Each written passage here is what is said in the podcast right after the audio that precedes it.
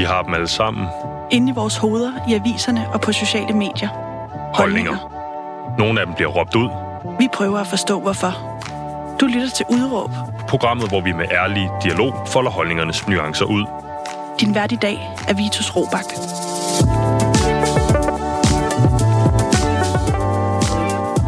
Øh, Ja, men goddag og velkommen til programmet Udråb her på Radio Loud, som i dag skal handle om fitnessindustrien. Det skal handle om god og dårlig form. Det skal handle om kropsdysmorfi, TikTok, Instagram og meget, meget mere. Så lad mig lige øh, starte med at sige, at alt det her med fitness og dårlig form, det har dagens gæst nemlig en holdning til. Han er personlig træner, han er atlettræner, og så er han underviser. Velkommen til dig, Christian Sonne Rasmussen. Jo, tak. Og øh, Christian, lad mig egentlig lige starte med at spille øh, det her klip. Wait,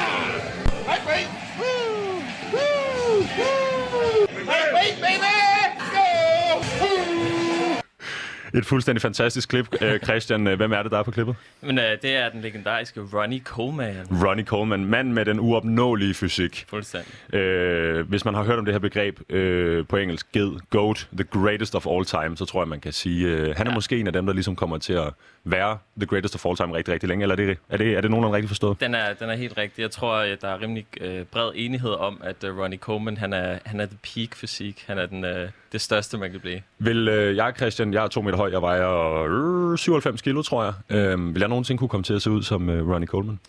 Nej. Hvorfor ikke?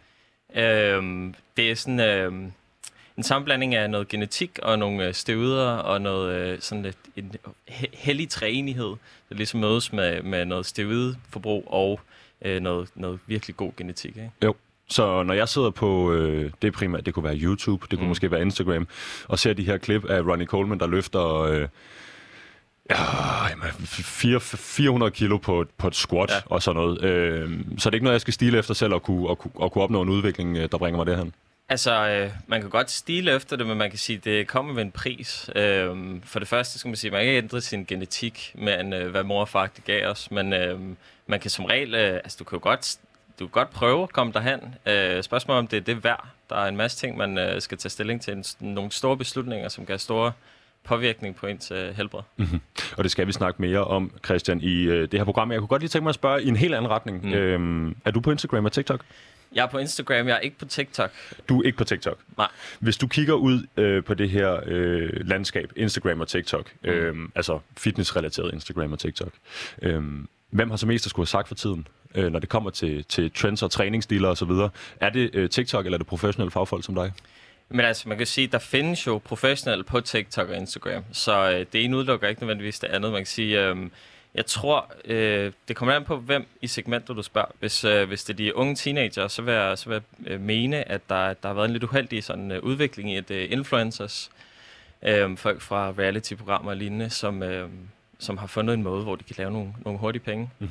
Øhm, men øh, men jeg, jeg håber da, jeg tror da stadig på, at det er fagfolkene, der, der ligesom leder debatten. Øh, øh, det er bare ikke alle, der lige ved, hvem der er de rigtige fagfolk, og hvem der er influencers. Øh, Men hvis vi prøver at kigge på øh, eksponering, Ja. øhm, så er øh, for folk, øh, mig selv inklusiv, jeg har ikke TikTok øh, på min telefon. Jeg tør ikke installere det. Nej. Øh, jeg tror måske heller ikke, måske er jeg blevet lidt for gammel til den slags platform. Mm. Men øh, ren ekspo- eksponeringswise, man kan få nogle helt vanvittige tal på den her øh, app. Hvis man synes 50 likes på ens Instagram-opslag øh, øh, opslag er meget, øh, så prøv bare at tjekke eller TikTok. Det er helt sindssygt. Ja. Så jeg tænker på det her med, øh, en ting er, at det er, du siger, du håber, det er de professionelle fagfolk, der er med til at styre debatten, mm. men jeg tænker rent eksponeringsmæssigt, så må der vel være en masse teenager ude i øh, det ganske danske land, øh, som får deres øh, gode råd, øh, FIF, træningsretninger, træningsprogrammer, kostplaner osv., fra internettet og fra folk, der ikke er professionelle fagfolk. Ja, øhm, man kan sige, der har været sådan en udvikling her de seneste par år, som du også siger med TikTok, har en, en vild algoritme, som ligesom øh,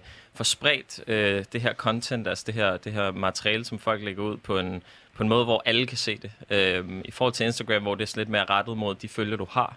Øhm, nu er jeg ikke TikTok-ekspert, men øh, hvad jeg kan forstå, øhm, så, så, så har man en bredere range sådan lidt naturligt. Øhm, så det giver også god mening, at, at måske de populære på, på tjenesterne er dem, som, øhm, som hiver mange følgere. Ikke? Mm-hmm. Ja. Hvordan har du det umiddelbart med den her øh, skævvridning af, af, Altså, at, at felt, der jo gerne øh, skulle have nogle kompetente mennesker derinde. Altså, at øh, du kan stå og råbe ud på øh, Instagram eller her et radiostudie, mm. men øh, samtidig med, at vi står her, kun teenager, øh, der måske ikke har så godt styr på, øh, hvad han eller hun laver, øh, nå at klippe og lægge et klip op, og så kunne det nå at få sikkert, whatever, 15.000 views, mens vi bare står her i studiet.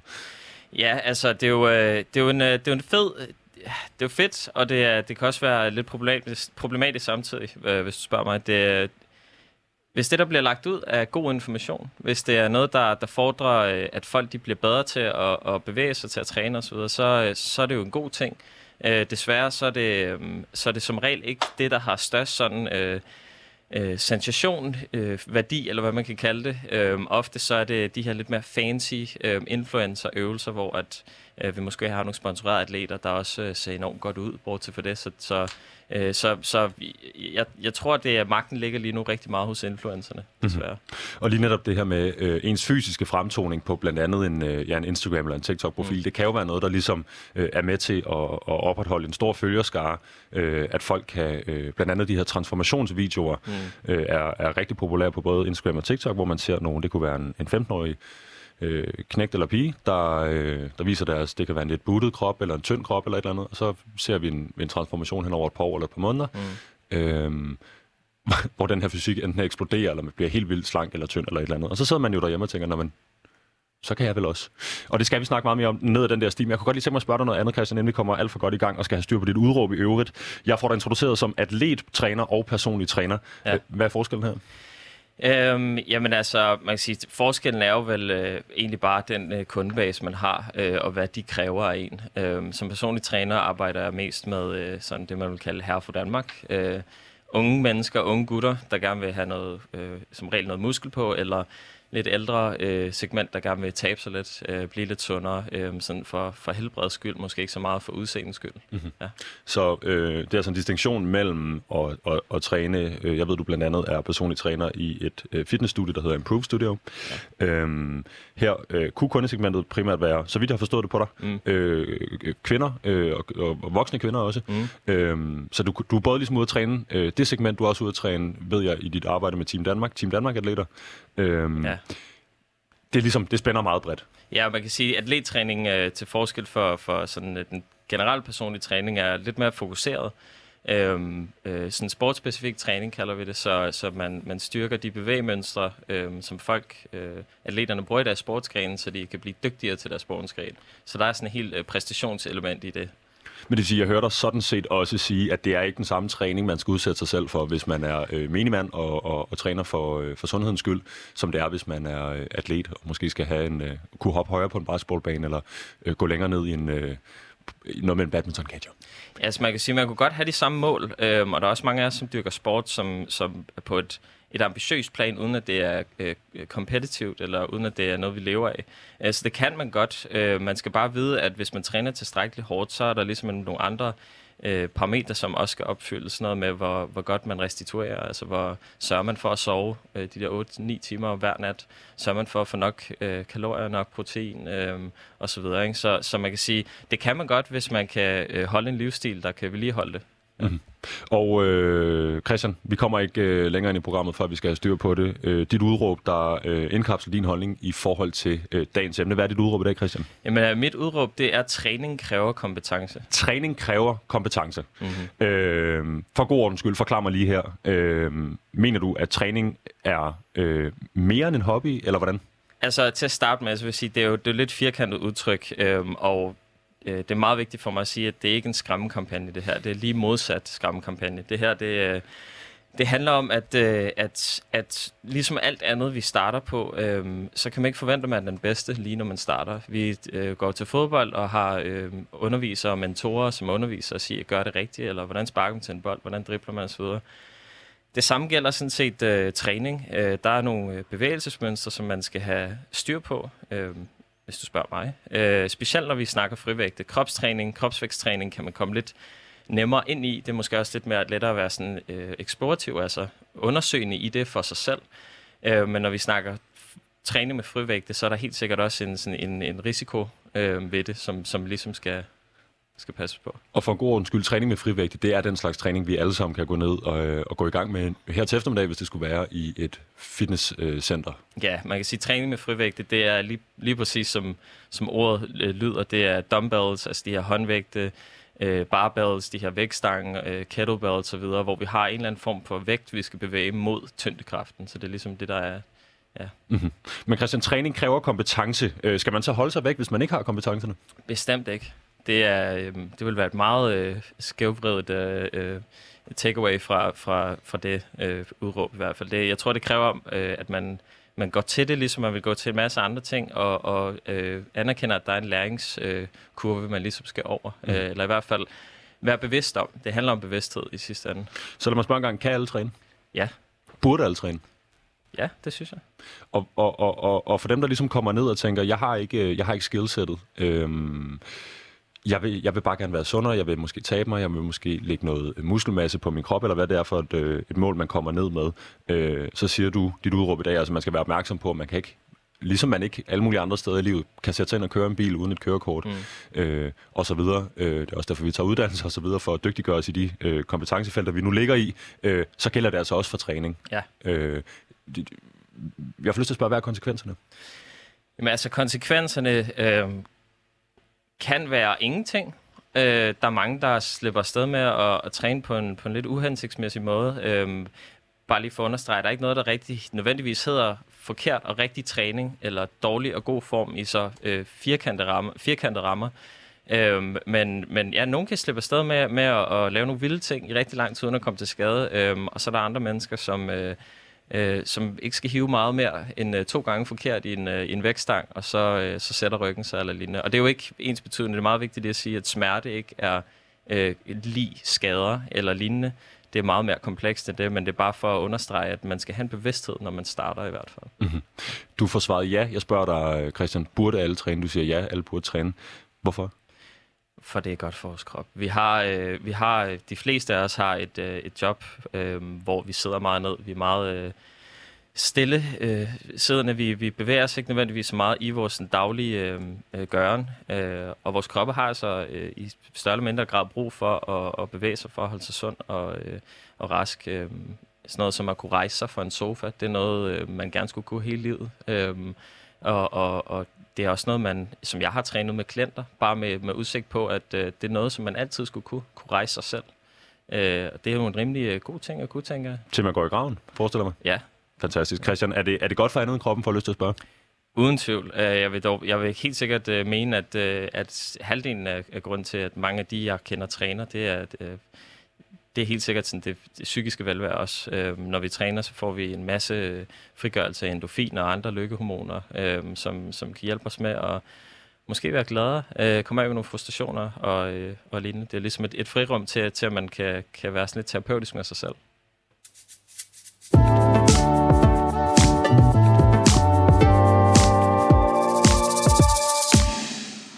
Christian, det var dit udråb, og øh, lidt fra toppen omkring, hvorvidt du var på Instagram og TikTok. Det skal vi nok vende tilbage til at gøre det relevant senere i programmet. Men jeg kunne godt lige tænke mig nu her at få styr på, Christian, hvem du er, og hvad dit forhold til din krop øh, og træning er i øvrigt.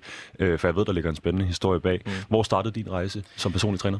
Jamen, øh, man kan sige sådan øh, lidt, lidt kort fortalt, så... Øh, så lavede jeg faktisk øh, noget helt andet før i tiden. Jeg plejede at studere musik. Øh, jeg blev meget syg øh, i, lige inden jeg blev 20 år gammel. Øh, og øh, at finde ud af træning, det var, øh, det var ligesom måden ud. Kost og træning øh, var det, der kunne få mig, kunne få mig tilbage på, øh, på sådan sporet, man kan sige. Jeg har nogle, øh, lider af nogle smerter, øh, blandt andet. Øh, og jeg fandt ret hurtigt af, at træning, øh, ud af at træning, det ligesom sådan afhjælp de her smerter. Øh, så jeg begyndte at undersøge, hvad, hvad kan kroppen? Hvad er det egentlig, der foregår derinde? Øh, og det var faktisk starten på det hele.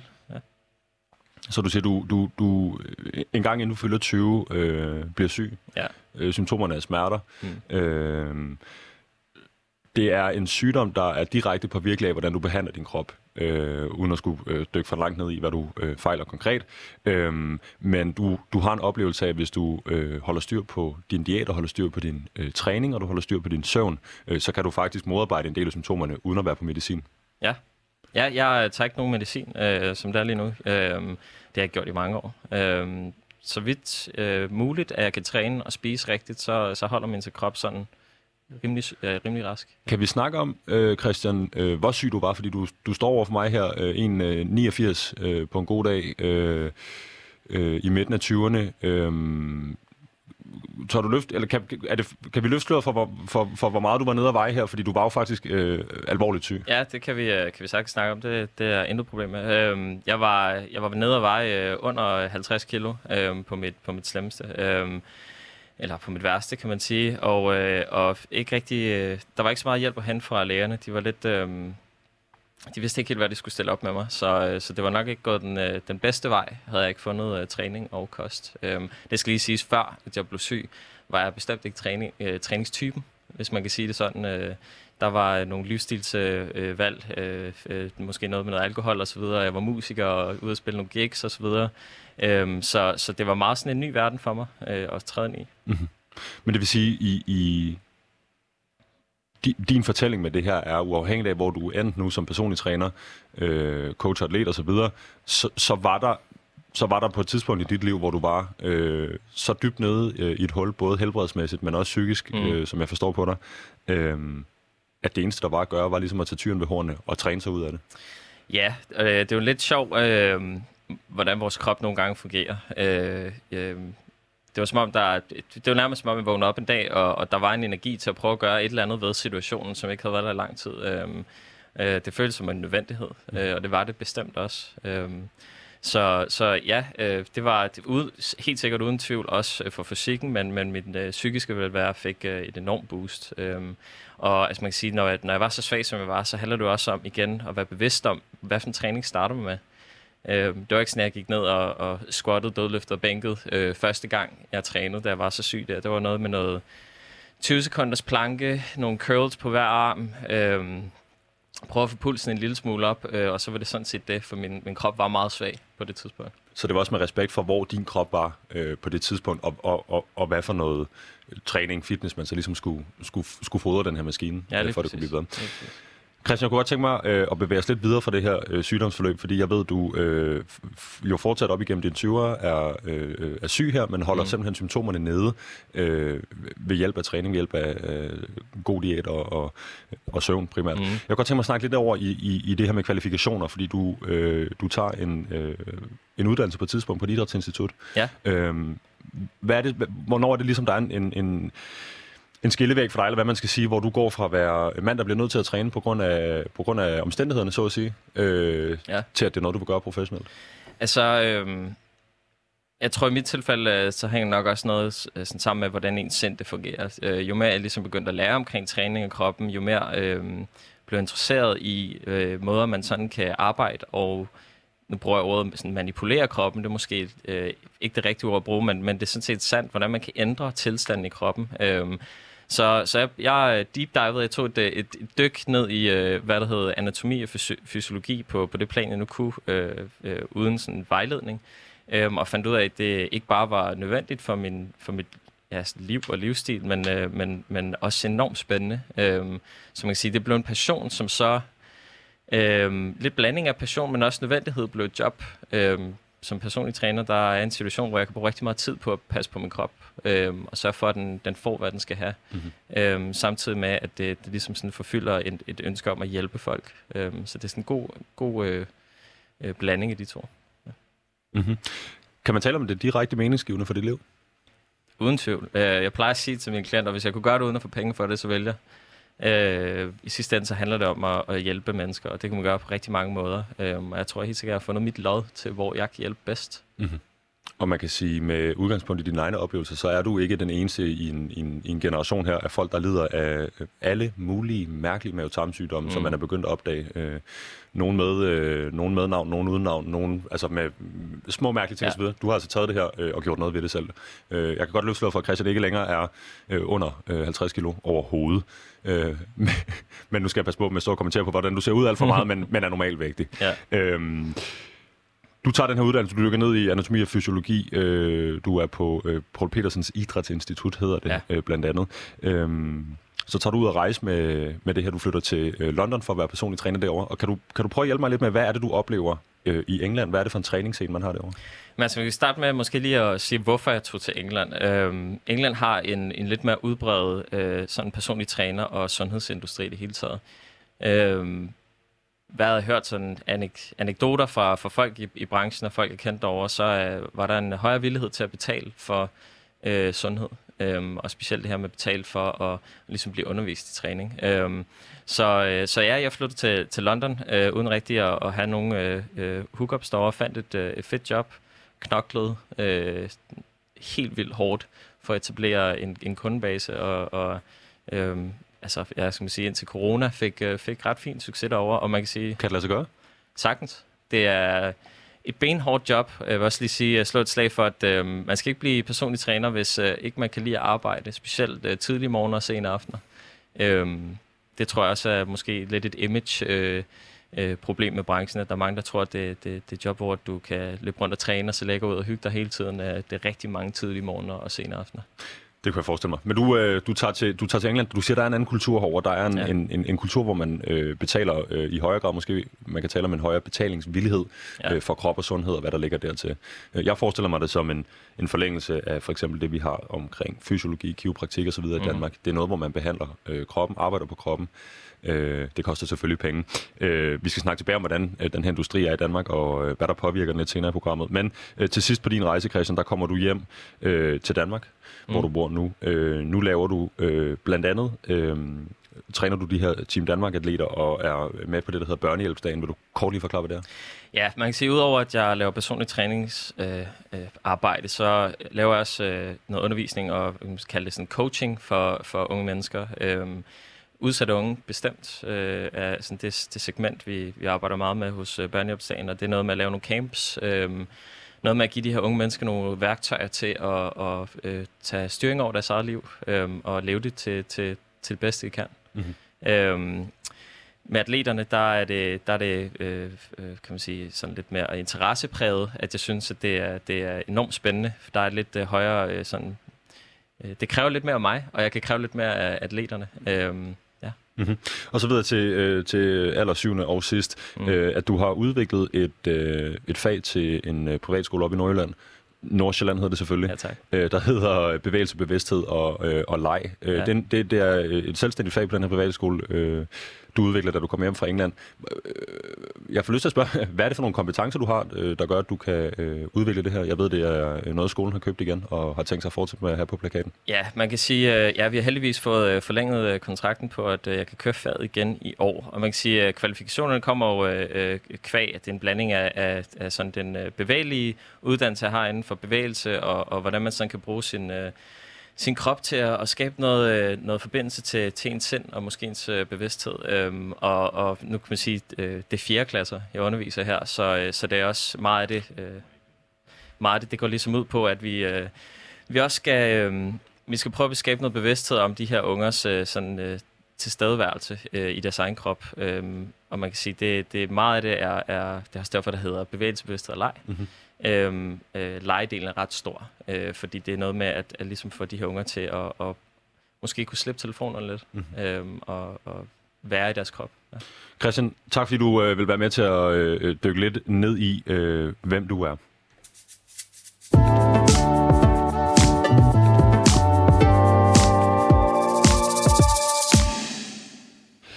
Christian, jeg tænker på øh, noget andet øh, i forbindelse med det her med, øh, hvem du er og hvad dine erfaringer er.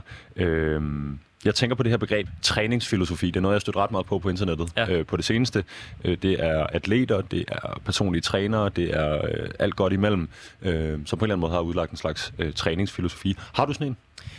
Ja, øh, jeg tror, jeg er flere.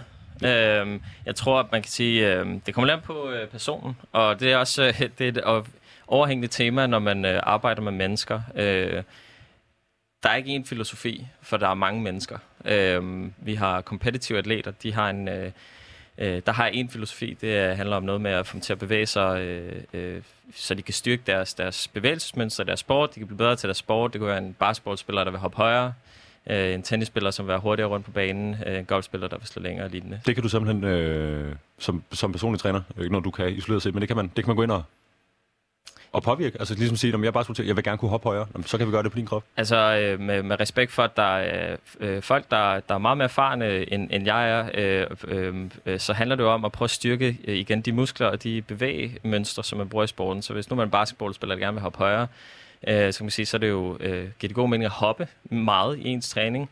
Øh, dertil også ligesom træne de muskler, som er ansvarlige for, at vi kan, vi kan få noget, noget højde på og noget kraft. Grund til at spørge, fordi det lyder lidt som computerspil, at man ligesom, mm. jamen så vil jeg gerne, øh, jeg er basketballspiller, jeg kunne godt tænke mig at kunne hoppe højere, øh, og det er jo fantastisk, at det er noget, man kan gøre i virkeligheden. Du siger, der er, der er det competitive islet og den træningsfilosofi, der mm. passer til den slags træning. Øh, hvad, hvad er der ellers? Men altså, så har vi jo øh, sådan, øh, man kan sige, øh, dem, der træner som, som en hobby, eller dem, som træner for deres helbred, det er sådan lidt mere almen. Øhm, der behøver der ikke være en, en, en lige så klar filosofi. Øhm, der behøver der ikke være en... en øh, det er nogle andre parametre, man arbejder med. Øh, atleterne de er meget motiveret for at træne som regel. Det er oftest ikke problemet med dem, eller man kan sige problemstillingen med dem er ikke motivationen. Øh, det er mere, hvad de kan gøre bedst, og hvordan de kan bruge deres tid bedst, hvor at sådan en almindelig øh, person, der gerne vil i god form, der handler det rigtig meget om øh, ligesom at få det gjort på en hensigtsmæssig måde. Hvis nu man ikke har så meget lyst til at træne, så prøv at gøre det sjovt og interessant, øh, så det ikke føles som, som noget, man ligesom skal overtale sig til hver gang. Øh, jeg tænker på, at man kan tale om, at din træningsfilosofi er at tilpasse træningen til kunden, klienten, ja. brugeren. Yes. Ja, øh, og, og jeg hørte dig øh, skære det op, øh, skære kagen herop i en 3-4 bidder. Øh, der er øh, folk, der træner, fordi de synes, det er sjovt øh, mm. på hobbyplan. Det kan være, de har nogle øh, helt almindelige mål. Jeg kunne godt tænke mig at tabe mig, jeg kunne godt tænke ja. mig at blive stærkere. Øh, men så er der så øh, øh, en anden del af det. Folk, der træner competitive. Det kan være bodybuilder, forestiller jeg mig. Det, kunne, det kan sagtens være, det kan være sportsfolk, øh, men det kan også være bodybuilder, som træner for at træne, altså træner for at opnå en eller anden form for fysik, som de kan vise frem. Mm-hmm. Øh, og og øh, bodybuilding er jo øh, øh, ret beset en, øh, en øh, lidt ligesom sådan en Miss Universe konkurrence. Det er, det er noget, man bliver bedømt på udseendet. Det er ikke, øh, det er ikke hverken styrke eller andre sådan præstationsparametre. Det er en sådan udseendes konkurrence. Mm-hmm. Øhm, så de er helt sikkert også kompetitive og atleter, bare på en lidt anden måde. Øhm, der er det ikke nødvendigvis øh, at hoppe højere eller løbe hurtigere eller lignende, der, der er målet. Øhm, men de er klart også kompetitive. Okay. Og så vil jeg sige, så har vi også en helt tredje, øh, eller sådan en, en, en sidste øh, øh, gruppe, som er folk, der godt kan lide at udforske bevægelse. Og det er faktisk en af mine yndlings øh, sådan, af de grupper, jeg snakker om her, for det, det, er, det er der, hvor der er sådan nysgerrighed øh, på, hvordan det sådan, påvirker kroppen, og hvordan det påvirker deres, øh, deres mentalitet osv. Så, videre. så det er noget med at udforske, hvad man kan, hvordan vi kan bevæge os osv. Så, videre. så, så det kommer, altså min filosofi den kommer meget ind på, hvem du er, når du kommer til mig. Øh, jeg tror, det vil være fejlagtigt at, at kunne lægge en filosofi henover på øh, en hel befolkning. Ja. Hvordan, øh, hvis du kigger ud i, i, i den branche, du er en del af, øh, dit fagområde her, øh, er der så måske en tendens til at være lidt for... Øh, jamen, at, at, at stå fast på en, en form for filosofi, og så sige, så må den her one size fit all? Ja, øh, det, det synes jeg klart, at jeg ser rigtig meget. Øh, de her øh, sådan standardiserede træningsprogrammer, for eksempel, hvor at, øh, du giver det samme program til 40 mennesker, som er øh, væsentligt, altså meget forskellige fra hinanden, og øh, de her kostplaner, som ikke tager, tager højde for, for øh, sådan, øh, hvordan du lever i din livsstil normalt, hvordan du arbejder. Øh, øh, altså budget er også noget, man skal tænke på, når man laver de her forskellige ting. Øh, så, så der er helt sikkert, øh, og jeg skulle til at sige, noget, der er meget vigtigt for mig at sige, det er, at jeg er hverken fysioterapeut eller læge, eller øh, noget som helst. Jeg er personlig træner. Øh, og det er også vigtigt at kunne afgrænse sig selv i, i branchen her. Der er rigtig mange, som gerne vil altid have svaret, øh, når en klient stiller et spørgsmål. Øh, og det er en farlig tendens. Øhm, jeg ved ikke, om det kommer fra, at man er bange for, hvis ikke man har svaret, at de så går hen og leder efter en ny træner, som har svaret. Øhm, men det er i hvert fald noget, der, der ofte skader med, end det gør gavn. Mm. Øhm, ja. Christian, det var lidt om øh, din øh, træningsfilosofi. Det næste på programmet er øh, dårlig form, noget jeg har glædet mig rigtig meget til at snakke om.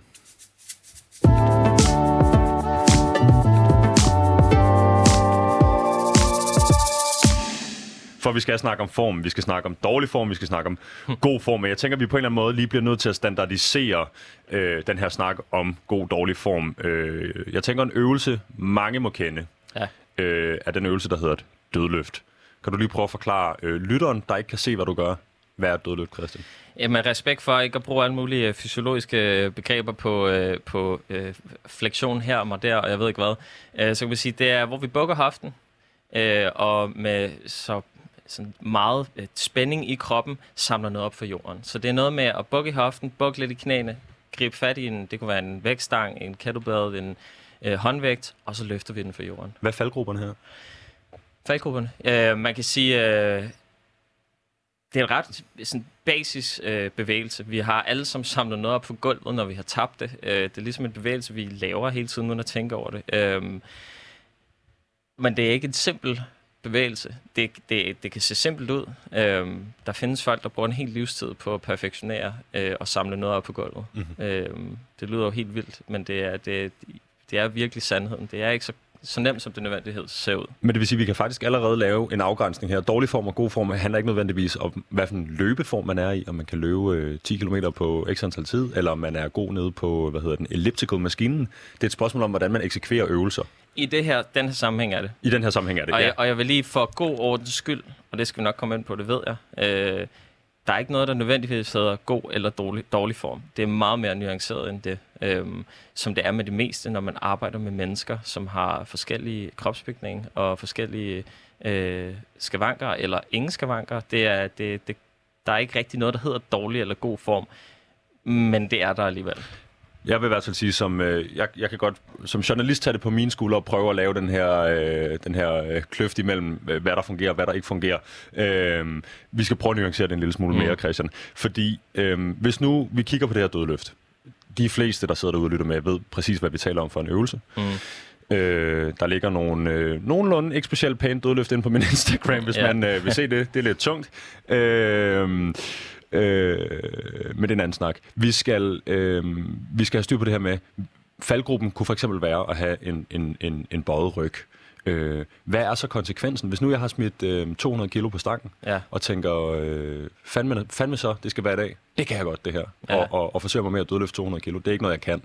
Øh, og jeg gør det her med en, øh, med, med en skæv ryg eller en buet ryg. Mm. Hvad, hvad så?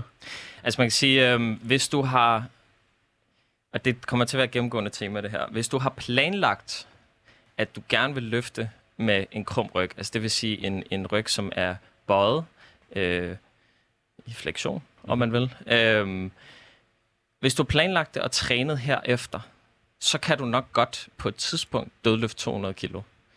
Øh, men helt, altså det vigtigste her, det ligger i, i bevidstheden og planlægningen af det det, der sker, når folk får skader, igen, jeg er ikke fys, men øh, rimelig overbevisende vil jeg godt kunne sige, at det, der sker, når folk får skader oftest, det er, når der ikke er sammenhæng mellem, øh, hvor tit vi for eksempel løfter en vægt, og hvor tung den vægt er, og ikke bare på dagen, hvordan vi har det, men hvordan vi har struktureret vores løft hen over en øh, 4, 8, 12 ugers periode. Øhm, man hører ofte det her med, uh, jeg løftede et eller andet en gang, og så satte min ryg sig det er meget sjældent, at det er et løft, der gør det. Det er som regel en akkumulerende effekt. Så det handler om at være klog omkring, hvordan man træner. Til det vil jeg dog sige, oftest når vi løfter med krum ryg, så putter vi vores ryggrad i en lidt udsat position. Der er nogle sådan anatomiske ting med, øh, hvordan øh, i ryggen, de ligesom bliver trykket på, og i forskellige positioner osv. Øhm, når vi dødløfter, hvis jeg skulle undervise en klient øh, i at, at dødløfte, så vil jeg øh, bruge det, det cue, altså det råd, der hedder, hold din ryg neutral. Mm-hmm. Og neutral, det er ikke helt lige. Øh, det er en lille range, hvor den kan være bukket en lille smule til den ene eller den anden vej.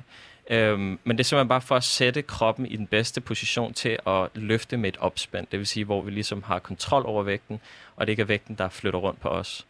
Øhm, ja. Kan man, kan man lade kroppen styre noget af det her? Kan man, kan man mærke, om det ligesom er mærke efter, er det, noget, er det noget vægt, jeg vil kunne løfte i dag, det her? Nu snakker vi om det her med tung vægt, fordi vi skal bruge det øh, senere i programmet mm. selvfølgelig. Øh, hvem er det, der løfter de tunge vægter, og hvorfor? Men kan jeg ikke bare gå ned og mærke? Altså, jeg ved, øh, jeg kan løfte øh, 180 kilo på et normalt dødløft. Det har jeg gjort én gang, så kan jeg vel også gøre det øh, i morgen, hvis det føles godt? Det er ret stærkt, synes jeg, 180 kilo. Øhm, og jo, altså det kan man sige, det, det kunne du nok godt. Øh, der vil være nogle forskellige øh, faktorer, sådan noget som øh, igen din recovery. Får du sovet nok? Får du spist nok? Øh, får du, er du god til at lade være med at stresse? Det er også noget andet. Jo mere stress vores krop er jo mindre øh, restituerende er den. Øh, man kan sige, jo, det kunne du nok godt. Øh, en god måde at tænke på det, det er, øh, de 180 skulle gerne se ud øh, som 40 kilo.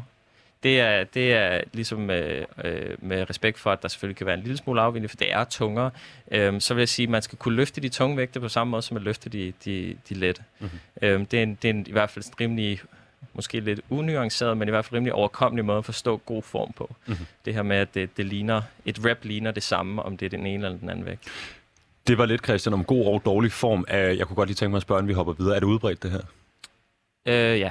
Hvor, altså, du træner både i, øh, i offentlige fitnesscentre og i private fitnesscentre og alle mm. mulige andre steder med atleter rundt omkring i landet. Ja. Hvor ser vi det ske? Øhm, ja, altså nu arbejder jeg, jeg arbejder som sagt i et studie, der hedder Improve. Det ligger ude i uh, Vandløse. Øhm, vi har uh, simpelthen lavet en forretningsmodel, øh, eller min, min chef Anja Thy har lavet en øh, forretningsmodel, som fokuserer på, at der for eksempel ikke er for mange mennesker på de hold, vi har. Det er en måde, hvor vi kan sørge for at kvalitetssikre og sådan sikkerhedssikre øh, vores medlemmer, at de ikke laver noget, som er hasarderet. Øh, og, og jo flere mennesker, der er på et hold, for eksempel, jo sværere er det for træneren eller underviseren at have øjne på hver øh, øh, deltager. Øhm, så man kan sige, det er nok i mindre grad i center, hvor jeg arbejder, hvor der er sådan rimelig mange trænere per medlem. Øhm, og nok lidt i større grad ude i de store center. Øhm, hvor der kunne... faktisk ikke er nogen træner på gulvet nødvendigvis. Ja, og hvor man kan sige fit, uh, Fitness World, Sats, Repeat osv., øhm, er der oftest heller ikke en øh, træner i huset, medmindre de har klienter. Det er oftest øh, øh, folk, der står i kassen, som ikke har nogen fitnessuddannelse, øh, som er på gulvet. Og det skal vi vende tilbage til øh, lige om lidt, når vi prøver lige at kortlægge, hvordan øh, landskabet for fitness ser ud i 2021.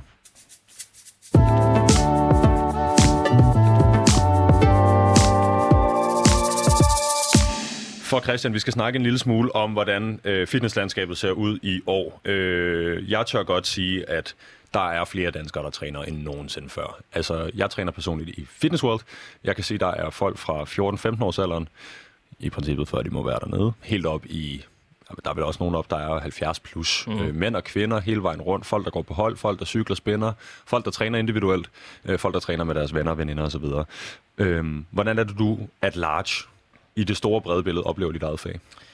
Øhm, jeg synes, jeg synes faktisk, at vores industri er, er sådan relativt øh, god. Jeg vil sige, øh, som det oftest er, så er det de værste tilfælde, der får, der får mest opmærksomhed. Øh, det kunne være den her situation med øh, Gustav, der for eksempel har udspillet sig de sidste øh, måneder. Øh, Gustav det, Salinas øh, tidligere Paradise-deltager. Som I også lavede et program på. Ja, det har øh, debatprogrammet Touché lavet. Man kan gå ind og høre, ja. hvis man er interesseret i det. Ja, øh, og, øh, og øh, den her fokus på online coaches, som kører den her meget standardiserede måde at, at have klienter på. Det vil sige øh, det her med at lave træningsprogrammer til, til folk, øh, som som de ikke selv har lavet, eller som ikke er, er personligt til den person. Øh. Det var altså det, du snakker om i toppen af programmet, hvor du siger, at din træningsfilosofi handler om at tilpasse træning til det menneske, du står overfor. Her er der taler om den modsatte, altså en klassisk one size fits all. Ja, så kan man sige, så har der også været lidt øh, øh grælder tilfælde af teenager og øh, gymnasieelever, der har siddet og lavet coachingen øh, for nogle af de her online øh, coaches, øh, hvilket jo, hvis du spørger mig, er fuldstændig øh, forkasteligt. Det burde ikke finde sted. Mm-hmm. Men hvis vi holder øh, fokus ud i, i industrien her øh, lidt endnu. Mm. Du nævner selv de her fitnesscentre. Fitness World, Sats, Loop, Repeat, øh, hvad der er større kæder derude. Øh, jeg har ringet øh, rundt til de her kæder for at høre, mm. øh, om der følger en personlig træningstime med, når man opretter abonnement. Ja. Øh, fordi det, jeg selv oplever i mine træningscenter, er, at man, bliver, man lukker en masse 14-16-årige øh, gutter og gutinder ind i centret, mm. men følger ikke op på, hvordan man betjener maskiner, udstyr, frivægt osv. Mm.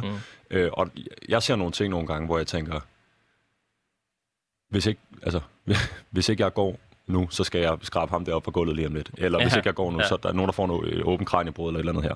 Så jeg ringer rundt. Øh, Fitness World tilbyder det ikke. Øh, de svarer ikke, men nu har jeg lavet noget research bagom, og det er altså ikke en del af pakken. Man bliver Øh, man kan øh, få lov at få vist nogle maskiner frem, mm. hvis man rammer det rigtige center på den rigtige dag. Men okay. i udgangspunktet kan man også få lov at gå med, ind og melde sig ned, og så ligesom lukke sig selv ind i det her øh, lokal fuld af maskiner. Mm. Øh, jeg vil ikke skyde nogen i skoene, at de ikke læser instruktionerne på maskinerne, men jeg tør godt sige, at der er ikke nogen, der læser instruktionerne på maskinerne. Sats tilbyder en times gratis træning. Øh, loop er et andet koncept. Det er et koncept, hvor man går op og laver cirkeltræning. Ja. Der sidder nogle maskiner øh, og så videre. Øh, Repeat er lidt tvetydigt. Er, øh, har lavet en fantastisk forretningsmodel, hvor man ikke kan ringe til dem. Vi afventer stadig en mail. Så det er altså lidt et landskab her, hvor det er i, i virkeligheden er det kun Sats, der har det som en inkluderet mm. ting. Og det er en time til at, til at være rundt i de her gigantiske centre og opleve 20, 25, 30, 40 maskiner. Ja. Dertil kommer frivægt og så videre. Christian, er det, er det godt nok det her? Øhm, det er, jeg synes, det er absolut minimum, øh, at, det for, at det er sådan, at hvis man har et fitnesscenter, man også har noget ansvar for de medlemmer, der er der. Jeg kan sige, øh, da jeg arbejdede i England, øh, i den kæde, jeg arbejdede i derovre, øh, jeg var godt nok selvstændig, men arbejdede stadig under sådan nogle øh, forhold med at være i centret og sørge for, at der var altid en træner til stede. Øh, så det var jo positivt. Øh, medlemmerne vidste, at hvis de havde spørgsmål til, hvordan de gjorde ting, så de komme hen og hive fat i os. Øh, og udover det, så havde vi sådan nogle introduktionhold, øh, hvor at, øh, grupper af 4-5 mennesker øh, kunne komme rundt med en instruktør helt gratis og få vist, hvordan maskinerne virker. Og man kan sige, specielt maskiner egner sig godt til folk, der ikke øh, har så meget kompetence i et center. Øh, det er lidt simplere at bruge, øh, men man kan stadig øh, godt komme galt af sted. Så det er vigtigt, at man også lige igen har den her bevidsthed med, at når man sætter sig, at man er fokuseret på det, man laver. Øh, måske lige lægger telefonen væk et øjeblik, øh, og så mærker efter, hvad det er, der sker i kroppen. Mm-hmm. Christian, nu har vi snakket din træningsfilosofi. Vi har snakket lidt om, hvordan øh, du oplever din egen industri. Øh, til sidst er også lidt konkret, hvordan øh, industrien øh, udspiller sig, når mm. det kommer til det her med at tage ansvar for de mennesker, der benytter sig. Det hedder en fitnessklub eller et fitnesscenter. Altså, ja. Man forestiller sig, at man er med i en, i en forening af en slags, og, og folk skal tage sig af hinanden. Virkeligheden er måske lidt anderledes. Øh, hvis jeg bruger mig selv som eksempel. Nu ser vi før, jeg kan løfte 180 kilo på et dødløft. Ja, det kan jeg godt. Mm. Men i den lille måned siden gik jeg ned, og så lavede jeg mit dødløft om. Jeg gik fra det, der hedder et konventionelt dødløft, til det, der hedder et sumo-dødløft. Og vi skal ikke gå okay. ned i detaljerne her, det har vi ikke tid til. Men øh, jeg forsøgte mig med noget, en ny øvelse, jeg sådan set ikke havde lavet før, men beholdt på samme vægt. Mm. Så jeg, jeg, laver en, øh, jeg laver det, der hedder et miss groove, og kommer til at fjerne øh, stangen ud fra min, min ben, og hiver igennem alligevel, fordi jeg tænker, jeg er en stor, stærk mand. Ja. Øh, det kan jeg sagtens, det her.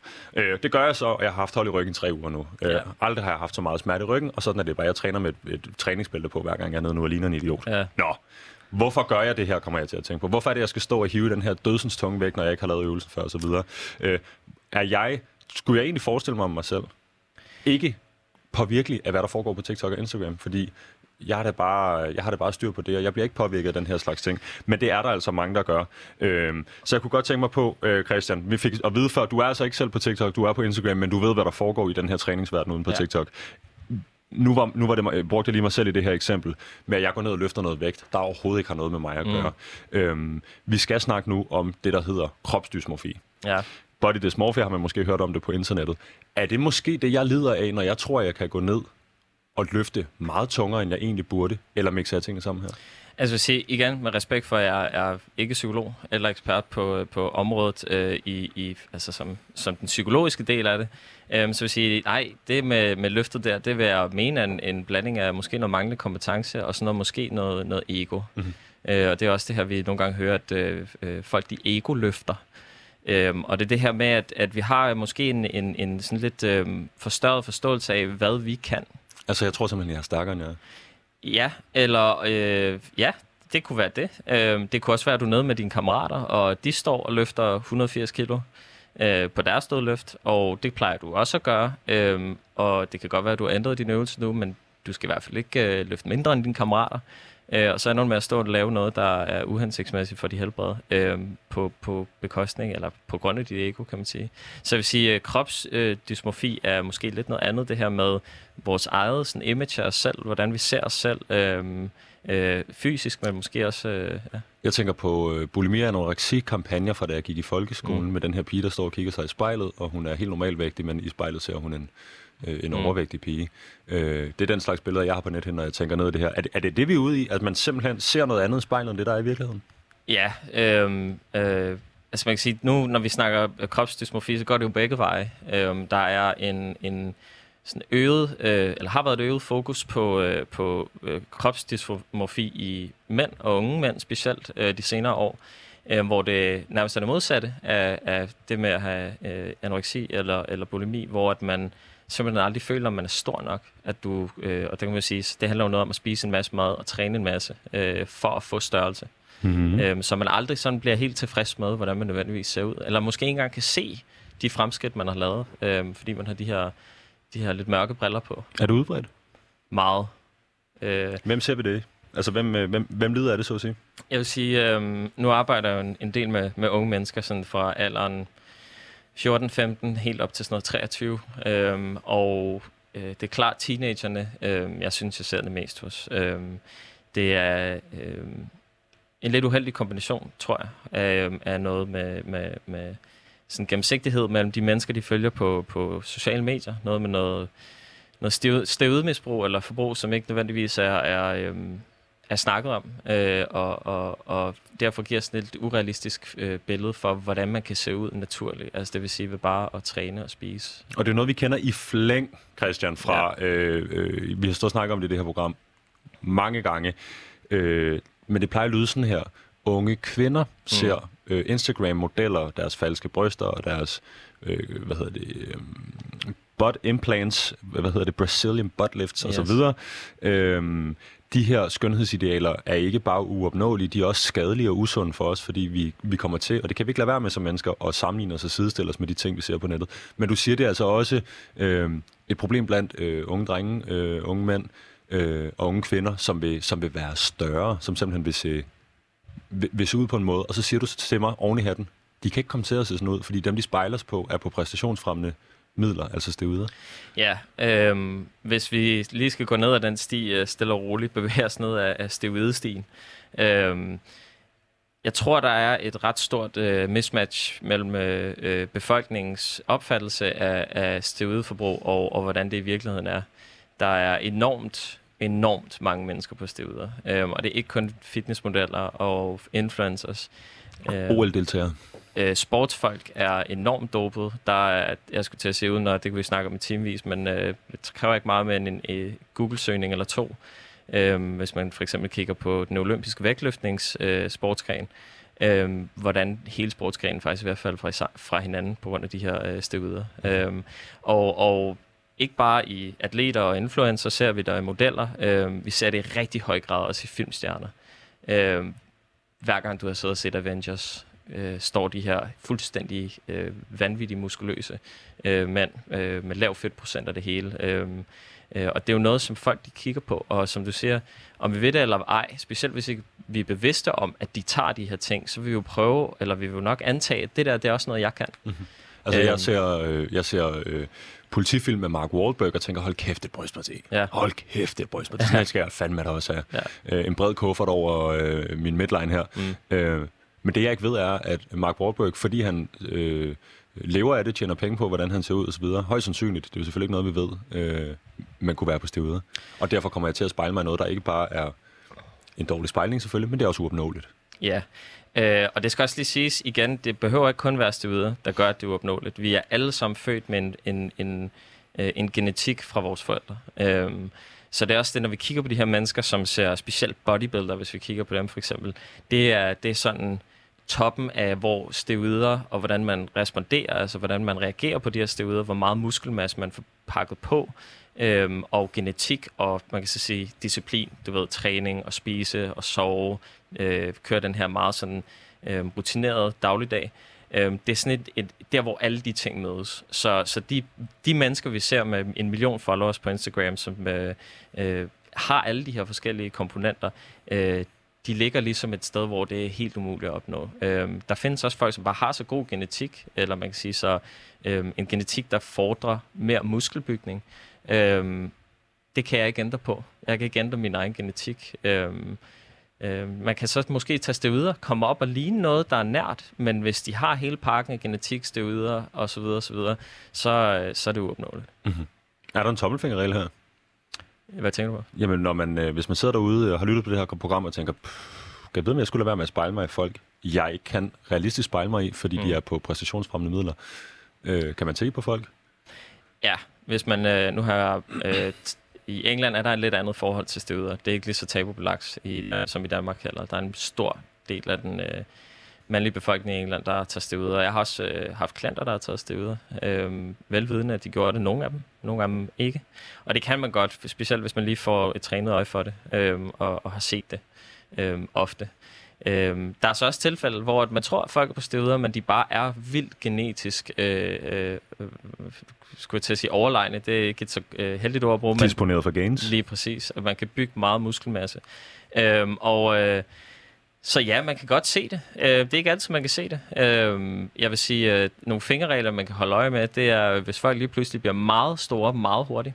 Det er som regel, altså vi snakker måske, lad os sige, 10-15 kilos muskelmasse, man har pakket på på et par måneder. Det plejer at tage flere år. Mm-hmm.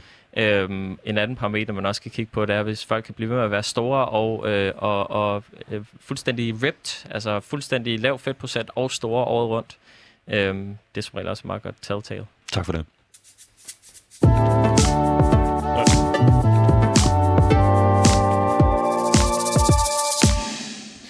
Christian, det har været øh, et, et, et, et, et langt øh, samsurium af, øh, man kan vel nærmest kalde det do's and don'ts. Øh, vi har snakket ned i din træningsfilosofi, vi har snakket ned i god og dårlig form, hvad man skal holde sig fra. Ego-løft, steroidemisbrug, TikTok og Instagram, hvor det er de her unge mennesker øh, spejler hen, når de, øh, eller spejler sig hen, når, når de tænker, øh, at de skal gøre noget ved deres fysik. Mm. Jeg kunne godt tænke mig ligesom at, at, at vende tilbage til dit udråb her, fordi vi har ikke meget mere end fem minutter tilbage i programmet. Dit udråb i dag er, at træning kræver kompetencer. Hvis man har ja. hørt det her program, Christian, og mangler svar, nu har vi sagt masser om, hvad man ikke skal gøre. Du har også sagt en del af, hvad man burde gøre i stedet mm. Men hvad er det, man skal gøre, hvis man vil i gang, eller er kommet skævt i gang? Øhm, jamen altså, man kan sige, mit første råd, øh, det vil være at, at få sig en mentor. Øh, og en mentor kan være mange ting. Det kan være en pers- personlig træner, du betaler. Øh, det kan være en, du ved øh, har undersøgt og ligesom øh, fundet viden selv. Øh, det kan også godt være en for nettet. Det, man skal ikke udelukke, at der er rigtig mange dygtige mennesker på internettet. Problemet kan lidt svært være at finde de her gode kilder i blandt alle de rigtig, rigtig, måske lidt ærgerlige kilder. Øhm, så det gælder om at, at, at finde en rigtig mentor. En nål i en høstak her. Men ja. det kan også være, tænker jeg, et spørgsmål om at finde... Øh, eller man kan måske virkelig dreje udenom, hvis folk vil tilbyde dig noget, uden at, at kende til dine mål og hvordan du ser ud, mm så kan det være, at man er, er enten nede i en one-size-fits-all-fælde, øh, eller hvordan? Ja, altså vær kritisk over for, øh, for de trænere, i, øh, hvis man skal ud og have sådan en træner, så er det vigtigt at være kritisk.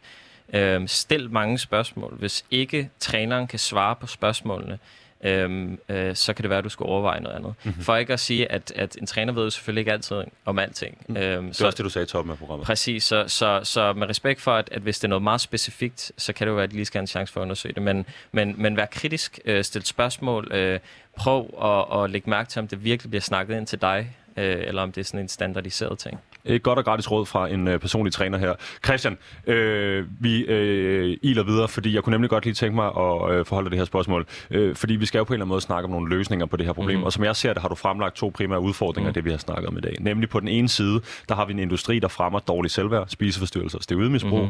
Mm. Øh, på den anden side har vi så den afledte effekt af den her industri, nemlig at folk i alle aldre går ned og laver skader på sig selv, fordi de tror, de kan løfte tungere, end de kan, mm. kan blive større hurtigere, end de egentlig kan, øh, og iler sig igennem noget, der i virkeligheden tager tid og, øh, som du siger, kompetencer. Øh, er det her hønægget, og hvordan kan vi komme det her problem til livs? Jamen altså, man kan sige, øh, det handler om, at, øh, at vi skal have vi skal tilgå træning, øh, specielt med frivægte, øh, ligesom vi gør alt andet. Du vil ikke sætte dig ud i bil og køre den uden et kørekort. Du vil ikke, øh, øh, du vil ikke kunne sætte dig op på en cykel første gang, øh, uden de far løber og øh, skubbet bagpå for at bare kunne cykle. Altså, du, du skal jo lære tingene, øh, ligesom det er med alt andet. Så, så jeg tror, jeg vil sige, et godt råd det er måske prøve at lægge egoet på hylden. Og det kan godt være, at den er lidt spids her, men specielt hvis man er, er det mandlige køn. Jeg oplever rigtig ofte unge og ældre mænd, som, øh, som har meget svært ved at søge hjælp i det her, fordi jeg ved ikke, om det er noget med noget min krop, øh, min stolthed. Kan selv vel selv. Ja, præcis. Øhm, så, så søg hjælp. Søg hjælp, søg hjælp. Øh, forhør jer hos folk, der er dygtige, og, øh, øh, og vær kritiske. Hvordan er det, vi kan skabe en, uh, udover psykehjælp, hvordan er det så, vi skaber en fremtid, hvor uh, unge mænd og kvinder ikke går ned og smadrer sig selv i fitnesscenteret? Øh, vi skal skabe noget mere bevidsthed om det. Det handler om, at, at vi skal prøve at lægge ikke ud på hylden igen, og, og vi skal, vi skal øh, behandle vores krop, øh, som vi vil behandle alle mulige andre ting, øh, med respekt og bevidsthed. Mm-hmm. Vi har snakket om kropsdysmorfi. Mm. Vi har snakket om ærgerlige tendenser på sociale medier. Vi har snakket om meget mere. Har du et råd til, til ungdom derude? Er der en måde, man kan opsummere det på, hvis ikke det skulle være at lægge ikke ud på hylden? Øhm, kom, jeg skulle til at sige, konkurrere med dig selv. Lad være med at, at sammenligne dig med andre. Øh, altså, øh, det, det gælder sgu mange ting i livet, men, øh, men meget sat på en spids med træning. Dine forudsætninger er ikke de samme som nogen andres øh, medmindre du har en genetisk øh, øh, øh tvilling, som er fuldstændig samme øh, build som dig, så vil jeg ikke sammenligne mig med nogen andre. Øh, forhold dig til din egen fremskridt og, og, øh, og, og dyrk disciplinen i det. Dyrk det med at, at træne øh, for dig selv. Og øhm, det, vil jeg, det vil jeg lade, sende dig, lade dig sende øh, ud til, til, til ungdommen her på landsdækken. Vi har et minut tilbage, Christian, så jeg kunne godt lige tænke mig at spørge, hvis man har siddet derude og tænker, åh, oh, han kunne godt svare på mine spørgsmål. Eller jeg sidder nu med endnu flere spørgsmål omkring, hvordan min bend over row ser ud, eller om mm. jeg har god squat-teknik eller et eller andet. Må man, må, man, må man skrive til dig? Hvor kan man finde dig? Man kan finde mig på øh, Instagram, og meget gerne skrive. Jeg, jeg bruger også gerne øh, tid øh, på at og, og, øh, ligesom undersøge, om, om kilder øh, er hensigtsmæssige i forhold til, hvad det er, man vil. Så kan skrive til mig, øh, Christian Sonne Rasmus på Instagram. Øh, jeg hedder også planet.sonne øh, på Instagram, og, øh, og svare glædeligt på, på DM's, øh, om, om det nu er rigtig eller dårlig øh, information, man sidder med. Øh, og hvis man er interesseret i træning, så kan man selvfølgelig også skrive. Øh, ja. Skriv helt generelt. Mm. Jamen øh, Christian, øh, så lad os slutte af med den her lille lydbid. Øh, tusind tak, fordi du kom.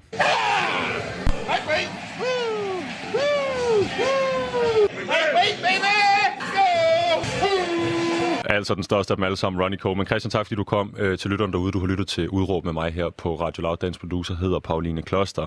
Programmet er produceret for pra- Racker Park Productions hedder det selvfølgelig, og vi er tilbage igen i morgen selvfølgelig samtidig samme sted, 12.05 til 13.